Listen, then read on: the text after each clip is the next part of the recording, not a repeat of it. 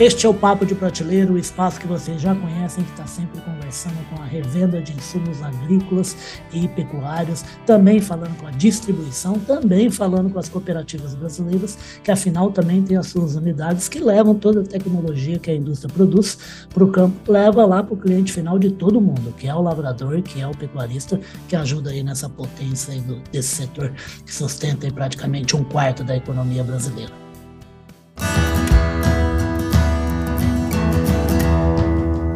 Podcast Papo de Prateleira. E a gente está sempre conversando com outros atores do agro também, porque como é um segmento com muita atividade, uma atividade incessante, cada vez agrega mais profissionais, agrega mais áreas, agrega várias revoluções que vão seguindo ao mesmo tempo, como a tecnológica, como a de crédito, como a de seguro e principalmente de informação e segurança para todos os agentes que atuam na economia, que isso é que ajuda a dar robustez aí para o setor. E é por isso que, mais uma vez, não é o primeiro, deve ser o quarto, quinto ou sexto vez que eu pego e chamo alguém aqui de direito, algum advogado de banca, por quê? Porque os negócios precisam ter um amparo e segurança para todos os lados. Todo mundo tem que estar seguro do que está sendo feito. E a gente vive no agronegócio aí a discussão de dois temas que não se arrastam, que é uma coisa como é meio normal no Brasil, mas uma hora chega ao fim. E é para entender em que estágio que essas duas questões estão, é que eu chamei aqui o Guilherme de Castro Souza, o Guilherme que é advogado, é lá de Brasília, da capital federal, trabalha aí na banca Oliveira Souza Advogados, né? Vai falar com a gente sobre dois assuntos aqui, que é a questão desse, dessa coisa do veneno agrícola, pesticida, defensivo, cada um dá um nome, e também a questão do, do autocontrole de inspeção sanitária, principalmente dentro dos matadores. Ô, Guilherme, bem-vindo ao Papo Prateleira, tá, rapaz? Bom dia, Ulisses. Bom dia a todos que nos assistem. Muito obrigado aqui pela oportunidade de participar e tentar contribuir com temas tão importantes hoje para a produção de alimentos aqui no Brasil, né? Rapaz, importante mesmo. Eu só me esqueci de fazer uma referência sempre bacana. Estive ontem com o pessoal, aliás, uma reunião super jóia. Todos são os nossos patrocinadores, os nossos parceiros comerciais e amigos, né? Que é o pessoal do Clube Água Brasil e Clube Água Dealer, que é a plataforma que ajuda demais a levar a tecnologia para a fazenda, por cima ajuda com pontos para que quem participa ali fomenta o negócio para quem participa também pegar mais produtos sempre insumo, insumo para usar no seu próprio negócio. Ô Guilherme, Estamos aí de novo numa nova etapa em relação ao projeto de lei né, que fala de, como eu brinquei, né, ou é defensivo, outro chama de pesticida, outro chama de veneno agrícola, né? Agora, como foi Sim. mexido lá no, na Câmara, vai voltar para o Senado. Rapaz, qual é a sua visão de quando é que acaba essa novela? Vamos lá. Isso já é uma discussão de mais de 20 anos, né? Exatamente. Toda essa atualização dos agora pesticidas, né? Segundo esse novo projeto de lei, Exato. Eles adotam a terminologia pesticidas para harmonizar conforme os principais players aí mundiais também utilizam.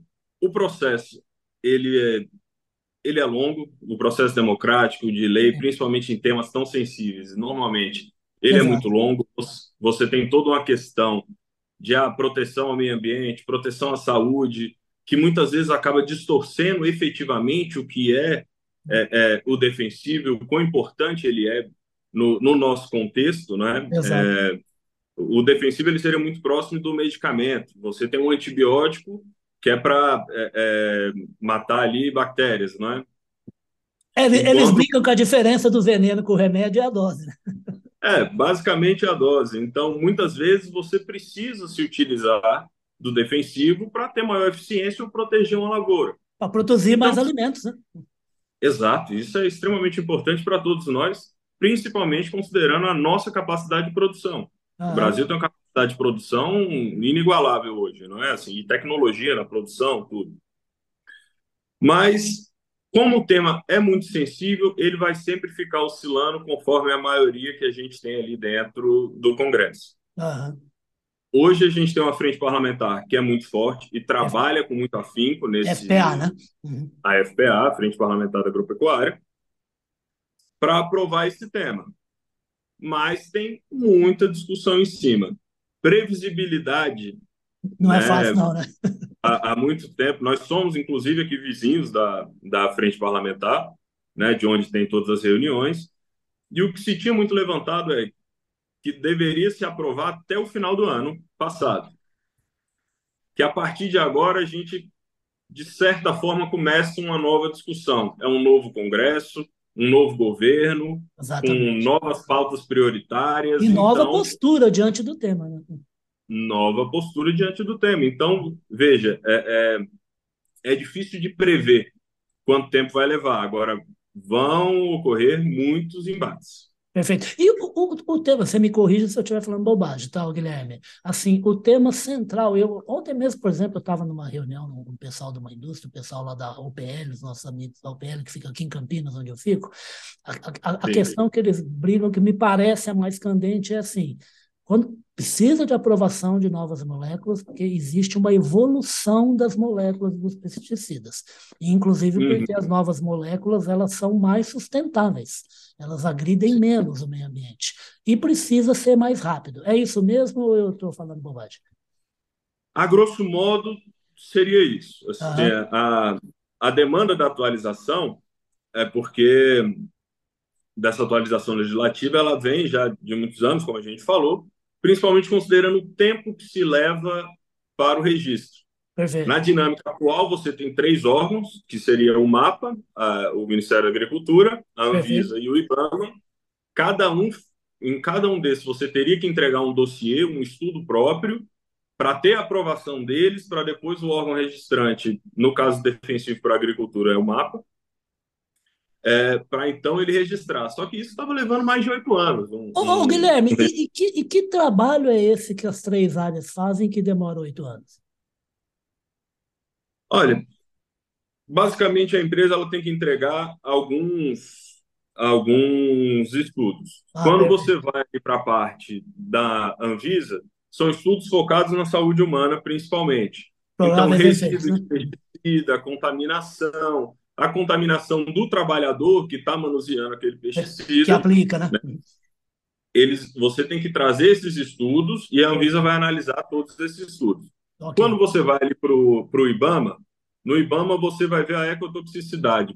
É, outros o ambiente, também, né? Uhum. Mas o meio ambiente, as espécies que têm que ser preservadas, qual é o efeito nocivo que isso vai ter ao meio ambiente. Perfeito. E se ele seria ou não controlado. O mapa ele já vai fazer uma análise nesses estudos relacionados à eficiência agronômica. Perfeito. Ou seja, se ele cumpre a função que ele se, que ele está se comprometendo a, a, a executar. Se ele efetivamente mata aquela praga, se ele efetivamente seca a planta como deveria secar, é, ah. como ocorre ali na questão da soja, não é para para colheita. Então vão ter todos esses estudos. A razão da demora hoje é, hoje em dia. São vários motivos que dão, mas eu acredito que o Estado ele não tem condições de suprir toda a demanda que é feita. O efetivo ele não seria um efetivo suficiente para tanta coisa que tem que ser feita, tantos estudos, tantas análises, tantas fiscalizações, resposta em ação judicial, resposta em, em consulta ah, do Ministério tem, tem Público. muito bate-volta, então, Guilherme. Tem, tem. Então, veja, são, são muitas funções ali que o Estado concentra para ele e ele acaba inviabilizando o próprio trabalho, não é? Uhum. Então, acredito que, que a, a, demora primordial estaria aí. Seria uma, uma falta de eficiência, uma falta de efetivo para dar conta da demanda de trabalho. Perfeito. E na proposta feita, de novo, você sempre me corrige aí. É, tá, tem inclusive um mecanismo que foi introduzido para assim, por causa disso até que você está falando, né, essa, essa incapacidade de agilidade do poder público, né, em dar uma resposta rápida sobre uma promoção, uhum. tem lá uma norma de que tem um prazo para que o Estado se pronuncie, se não, obedecendo algumas sequências, é, tem, que ser, tem que poder ser utilizado. Né? É, é isso mesmo? Como é que funciona isso dentro do PL? É, a grosso modo ali seria no, salvo engano, no, no artigo 3 tá? Eles estabelecem vários prazos que estariam entre 30 dias e dois anos para análise de pedidos. Então, se você vai fazer um RET, que seria aquele pedido de registro para estudo e experimentação, é quando você vai fazer a análise para desenvolver o estudo para pedir o registro do produto.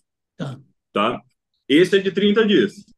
Caso o, o, o, o Estado não responda em 30 dias, aí ele seria, teoricamente, obrigado a conceder uma autorização provisória. uma autorização temporária para que possa ser executado. Perfeito. O mesmo quando você, você vai pegar ali um, uma molécula nova, tecnologia nova mesmo. Assim, um, a gente está ah, tá. trazendo. Não é uma modernização, né? uma nova molécula. Uma nova molécula, um produto novo que dizem ser revolucionário, tudo. Vamos lá. Você primeiro tem que registrar o produto ativo, que é essa molécula. Perfeito. Essa análise é de dois anos. Se em dois anos essa análise não for feita, o Estado seria obrigado a conceder o, uma autorização provisória até que seja até a decisão final. Mas parece que tem que cumprir um pré-requisito assim dessa molécula já ter já ser usada em alguns países, né? Isso, em três países da OCDE. Perfeito. Né? É a regra que vem se adotando, é, até pelos acordos internacionais é, é, que o Brasil participa, seja para a parte do meio ambiente, seja é, ali junto ao OMC, o, o, SPC, né, que é medidas sanitárias e fitossanitárias, seja o Codex Alimentares, então são vários... São padrões internacionais, né? Isso, que o Brasil busca adotar, só que a gente sempre tem que trazer ali um, uma certa adaptação desses padrões. É muito ah. fácil você falar, ah, vamos seguir o padrão europeu, que é que é um continente que tem um vazio sanitário necessário, que é o é inverno. É verdade, é verdade. Então, o ambiente na... é diferente né, no hemisfério norte e na faixa tropical, né? Completamente diferente. E a gente vem aqui para um clima tropical, onde a proliferação, e aí não, não só de pragas, mas doenças é mais fácil, o clima quente e úmido favorece a muito a, a a fungos, favorece a pragas. Então... Ô, Guilherme, eu, eu, costumo falar que aqui é o baladão do vírus, da bactéria e do, e do fungo, viu, rapaz? A faixa tropical. Não, basicamente. É. Então, a gente tem que tomar muito cuidado nessas adaptações, né? O tá. que eu vejo muito conversando com, com os profissionais técnicos da área, eu sou advogado, né? Eu, eu tenho que entender o contexto, é. mas o meu, meu Você tem que entender jurídico... até o que você vai combater, que é para poder combater melhor, né? Exato, mas eu, eu não consigo falar do, das propriedades químicas, do, é do fungo, essa parte eu não consigo, né? Mas o que eu ouço falar muito da, do pessoal técnico da área é isso, que existe uma tendência de nos compararmos a, ao hemisfério norte, né, que fica muito mais ali em climas temperados e frios, Sim. Do que a gente tentar entender a nossa realidade que é de um clima tropical. É, não, legal, interessante essa sua visão. Né? Nós, te, nós temos locais aqui no Brasil que tem três lavouras no ano. Exatamente. E fora a integração ainda, né? Que é, seria uma quarta, né? Porque é, é fazer várias Sim. coisas na mesma área, né? Sim, isso você não vê em nenhum país é, é, como Europa, como Estados Unidos. Assim, não, eles não conseguem fazer isso. não, lá tem, lá tem, lugar que seis meses não tem vida. A vida está adormecida por gelo profundo. Né? Basicamente, você tem, tem locais ali na Europa que o boi passa seis meses dentro de um celeiro. Exatamente, com temperatura controlada até, né? Sim, ele não pode sair, né? É verdade, realmente essa, essa questão é interessante. Agora, o, o Guilherme, ah, sim, independentemente de qualquer postura, por exemplo, a minha postura não é a favor de várias coisas do agro apenas porque eu, eu atuo na área, não é isso, né? É que realmente uhum. uma rapidez da resposta do Estado me parece uma coisa correta, o projeto, a lei só precisa ver como é que adequa isso né, a um resultado positivo para a produtividade e para a sustentabilidade. Apenas isso que poderia ser a discussão. Né? Mas, realmente, um, a questão de ser faixa tropical não faz sentido comparar a gente, a quantidade de pesticida, com de outros países, né? como a Europa, Estados Unidos e o Japão, por exemplo. Por quê? Porque a gente precisa ter controle, porque senão ia ter perda na produção de alimentos. Né? Isso é uma Sim, coisa. E muito. É, e outra coisa que me parece normal é assim: a, todo mundo que critica muito parece que existe uma explosão de pedido de, de aprovação de novas moléculas, e não é. A maioria já me disseram, você me corrija de novo se eu estiver errado, que assim, é de atualização de moléculas. Eles melhoraram a ação da molécula para a produção e para o meio ambiente. É isso mesmo? Muitos casos seria isso, sim. Uhum. Mas você também tem casos de produtos por equivalência ou produtos genéricos. Ah, perfeito, perfeito. E não é, não é um, um produto propriamente novo. É, que é o que acontece né? com a saúde humana, né? Exato. E o que, que isso possibilita? a gente tem ali todo aquele período de proteção é, da patente, da empresa que desenvolveu Perfeito. o estudo, tudo, que é, também é uma questão de tratado internacional isso. E esse produto ele vem caro.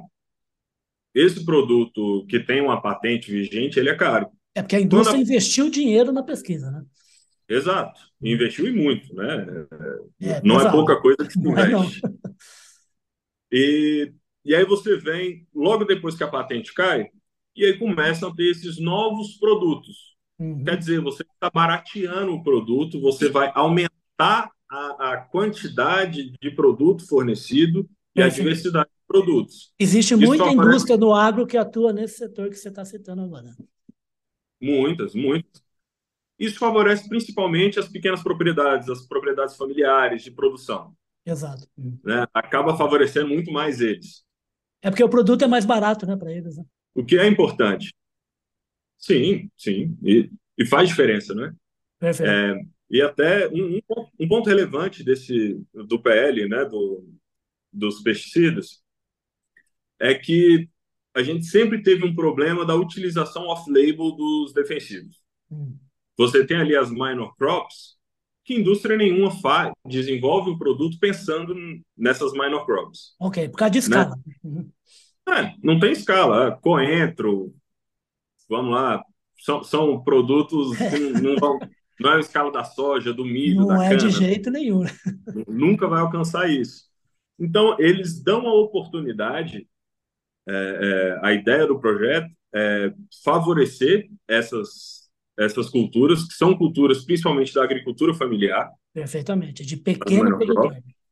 Sim, e possibilitar não exatamente o uso off-label, né? Tá. Seria que, aquela utilização que não está na bula, ah. e, mas eu vou utilizar mesmo assim. Perfeito. Seria a, seria, é, a oportunidade de associações representativas dessa, desses produtores entrarem com, é, com pedido para autorização de utilização desses produtos nas suas lavouras. Perfeito. Né, na sua produção. Que isso é, é uma inovação muito importante. Rapaz, tão, é tão importante. Eu acabei ontem de ler mais um livro do Roberto Rodrigues, que foi, entre outras várias coisas, ministro da Esse último que ele lançou? O... E, é, da Tropa, como o Caminho da Tropa, a Tropa, é, coisa assim. É, é uma coletânea. Você tem, então? Eu estava lendo lá, e ele bate em vários artigos, é uma coletânea de artigos que ele já escreveu para revistas e jornais impressos. Né? E ele bate muito nisso, nessa, né, nesse olhar especial que ele acha que a economia privada e o poder público tem que ter sobre a importância exatamente desses pequenos produtores, produtores familiares que você está citando. Porque eles não Sim. só produzem alimentos, apesar de de uma escala bem pequenininha, mas eles precisam de ajuda para conseguir ter um mínimo de tecnologia, porque senão não tem escala suficiente para se manter, e eles ainda ah. ajudam o quê? a sustentar a própria família e a estar tá inserido ali na economia de onde eles estão. Isso é muito importante, né? Sim, importantíssimo. Eu eles geram imposto, geram emprego, Exatamente. eles fazem o mercado circular. Exatamente. Né? É, é, ver, ver a nossa cesta alimentar, né? o que a gente come todo santo dia. Tem tomate, tem alface, tem o, o, o coentro. Não, e outra coisa, não... uma outra coisa importante, Roberto, ele fala assim: na hora que fecha uma propriedade pequena de uma família, você está colocando no mínimo duas pessoas para ficar desempregado e ter que correr atrás de emprego num outro lugar, que é outro setor. Ô, ô, ô, ô Guilherme, já vou aqui fazer um compromisso com você. A gente está chegando ao finalzinho aqui do, do Papo Prateleira, porque assim, em vez de fazer uma conversa de 50 minutos, eu prefiro fazer uma conversa, cinco conversas de 10 minutos cada uma, né? Então você volta mais vezes, como eu citei no comecinho, eu cada vez mais chamo gente que é da área, que é da área de direito, porque é necessário demais a conta que todos os agentes tenham segurança, né? Segurança, informação e segurança para conseguir crédito, e informação e segurança para conseguir fechar contrato, fazer associações, parcerias com garantia para todo mundo, né? E que as leis sejam respeitadas, é para que ninguém seja acionado, né? Então eu vou aqui já me comprometer de chamar mais vezes para conversar, combino lá com a Super Helena e a gente conversa mais, mas eu não queria fechar sem tocar, mesmo que rapidamente, sobre um assunto do 2023 abriu com bastante guerra agronegócio e o poder público. Né? Vai ser, serão quatro anos bem intensos e interessantes. Né? E uma outra Sim. questão que é uma, também uma luta de anos e anos, que é uma questão da gente agilizar, modernizar a vigilância sanitária, principalmente sobre os produtos de carnes. Né? Em que pé que está essa situação e esse imbróglio jurídico? Olha, foi sancionada a lei Isso. do autocontrole. Recentemente. Né? É, é, é uma lei que é importantíssima. Eu acho, eu, eu entendo. Eu tenho 10 anos de advocacia, 10 anos atuando com frigorífico. E um problema que sempre existiu era a dinâmica do CIFES. Que você tinha que ter um, um auditor fiscal federal agropecuário dentro. É a salinha do homem de branco lá dentro do, da indústria. Sim, mas ele teria que, teoricamente, fiscalizar 24 horas a atividade da empresa. E tomar decisões rápidas. 24 horas. É, é aquilo, os lotes de animais começam a chegar às 5 da manhã, passa o dia inteiro abatendo, de meia-noite às quatro da manhã é a sepsia do frigorífico. Exa exatamente. Então, teoricamente, o AFA ele teria que fiscalizar tudo isso. Só que, na prática, a gente sabe que isso não é, é impossível de ser realizado. É, é algo está na lei, mas que é totalmente impraticável. E já existiu realidade de ter AFA indicado para mais de um frigorífico de fiscalização permanente de 24 horas. Deixa, aí que fica impossível mesmo. Então, mas por falta de efetivo. Exato. O Estado ele não consegue ter tantos braços assim. Isso é impossível. Ah. Completamente impossível. E o Estado tentou cumprir a risca a lei como era. Só que ela se tornou totalmente impraticável. Perfeito. E, e o, esse projeto do autocontrole ele vem, por um lado, uma liberdade para a indústria. Né? A indústria, agora eu me controlo, teoricamente. Né? Perfeito. Só que, ao mesmo tempo, gera um, um, uma quantidade maior de afazeres para a indústria. Com esse projeto do autocontrole, você vai entregar ali todo o seu protocolo de produção, você vai ter que demonstrar que você tem monitoramento adequado para garantir a qualidade do seu produto. É um garantir... assunto delicadíssimo, né?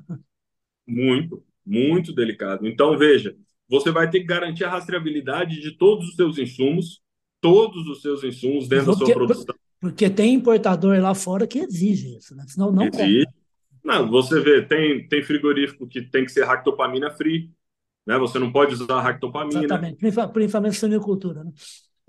Sim, suinocultura, frango também e o boi também. Que pese, dizem que a ractopamina acaba piorando o gosto da carne do boi, né? Então, aí, aí você vê, você vai ter que rastrear, no caso do, do sistema de integração para frango e para porco, até a ração, os medicamentos que são utilizados, Exato. Os, os ingredientes que estão na ração, né, que é, tem muita mixeira, né, que mistura coisas que ela, na verdade, não fez, né, pegou de outros fornecedores. Né? Sim, sim. Então, é, é uma situação que é muito custosa, é muito trabalhosa e a indústria vai ter que se adaptar. Agora, é, é importante dizer também, cada setor dentro da defesa agropecuária do Ministério da Agricultura, ele vai precisar regulamentar o autocontrole porque cada um tem sua especificidade. A, a, a, a lei é só o começo do, do, jogo, né? A lei é o começo da discussão, mas já é, eu acredito que já é um sinal muito bom. Não, é claro. Da evolução. É, é, tende a melhorar muito. E o mapa ele vai continuar a fiscalizar, só que ele vai fiscalizar de uma outra forma agora. Um modelo diferente, né? Exato. E esse é o grande negócio. A indústria ela tem que estar pronta para conseguir implementar esse sistema. Perfeito. Ok. É, é, é, como um resumo, viu, Guilherme? Não sei se você, se você conhece o professor Marcos, lá do, da marca Strat, aqui de Ribeirão Preto. É assim, é, gente, sempre que vai ter uma, uma discussão legal sobre a, a, a, aprovação de uma lei ou não, o que, que vocês do agro têm que fazer? Vocês têm que participar. Não é para ficar brigando com quem, com o governo que entrou, que saiu, que seja o que for. Participe da discussão, que é a hora que é o seu ponto de vista, que você tem a oportunidade de defender o seu ponto de vista. E, e eu não lembro agora qual é o nome dele, é um político muito engraçado que falava assim, o meu chefe perguntou para ele, falou assim, mas a lei aprovada ficou boa? Acho que foi o Alisson Paulinelli, aliás, o ex-ministro da Agricultura. A lei foi boa? Ele falou assim, foi boa. Falei, mas como é que você sabe? Ele falou assim, porque ninguém ficou satisfeito. Quando é assim, é porque a lei é boa. Ô, Guilherme, então, renovando, eu queria te chamar mais vezes para a gente conversar. São assuntos que vão estar na ordem do dia bastante tempo e é, é, é, é, assim, como o Guilherme falou, democracia é assim, todo mundo tem o direito a palpitar. É só sentar, conversar e tentar fazer isso da maneira mais rápida possível, mas o direito, a, principalmente a quem está, a quem é diretamente atingido pela questão, e o consumidor é um deles, né, principalmente de alimentos, é, é necessário, você tem que abrir esse espaço. Super Guilherme, obrigado aí, vou te chamar mais vezes, tá? Para a gente continuar falando aí de agronegócio e a necessidade de ter amparo jurídico, tá? Eu que agradeço e estou sempre à disposição para contribuir com você. Bom, meu querido, muito obrigado. Vocês acompanharam essa conversa super legal e para a gente ficar antenado em, em, em, que passos estão essas questões que são muito importantes para o agronegócio brasileiro e, por consequência, para o país inteiro, não só para o segmento. Né? Esse é o Guilherme de Castro Souza, advogado especializado em agronegócio, mais um moleque novão que está aí atuando no agro, sorriso bonito, ajudando a tirar essa carranca que o setor ainda tem um pouco, viu, Guilherme? Então é legal trazer gente nova, de área nova, de novos setores e principalmente gente jovem, com garra, com energia, que gosta do setor, um setor que envolve aí já campo e cidade, como o grande Roberto Rodrigues que eu citei falou, há muito tempo. Campo e cidade é a mesma coisa. Né? Falou de indústria, está falando do boi que chegou na cidade, é abatido por emprego, gente que está na cidade, quem está lá na universidade vai trabalhar na fazenda, mas se formou na universidade, gente que faz exame, está no laboratório na cidade, faz exame de materiais que estão lá na fazenda, tudo é uma coisa só. E é um bate-papo que vocês acompanham graças ao apoio do Clube Água Brasil, Clube Água Dealer, e que vocês acompanham nos nossos dois espaços fixos da internet, que são o nosso site, o agrorevenda.com.br, o nosso espaço também da, da, da, corporativo, né, que é grupopublic.com.br, e a conversa com o Guilherme Vida também podcast, podcast Radar Água, que a gente coloca nos cinco espaços que a gente tem, que é a Amazon, Deezer, Spotify, Apple e o Google. Guilherme, super obrigado, bom resto de dia, até a próxima aí para a gente conversar mais sobre direito e agronegócio, tá? Com certeza, estou sempre à disposição. Oh, muito um obrigado, abraço. querido, até a próxima.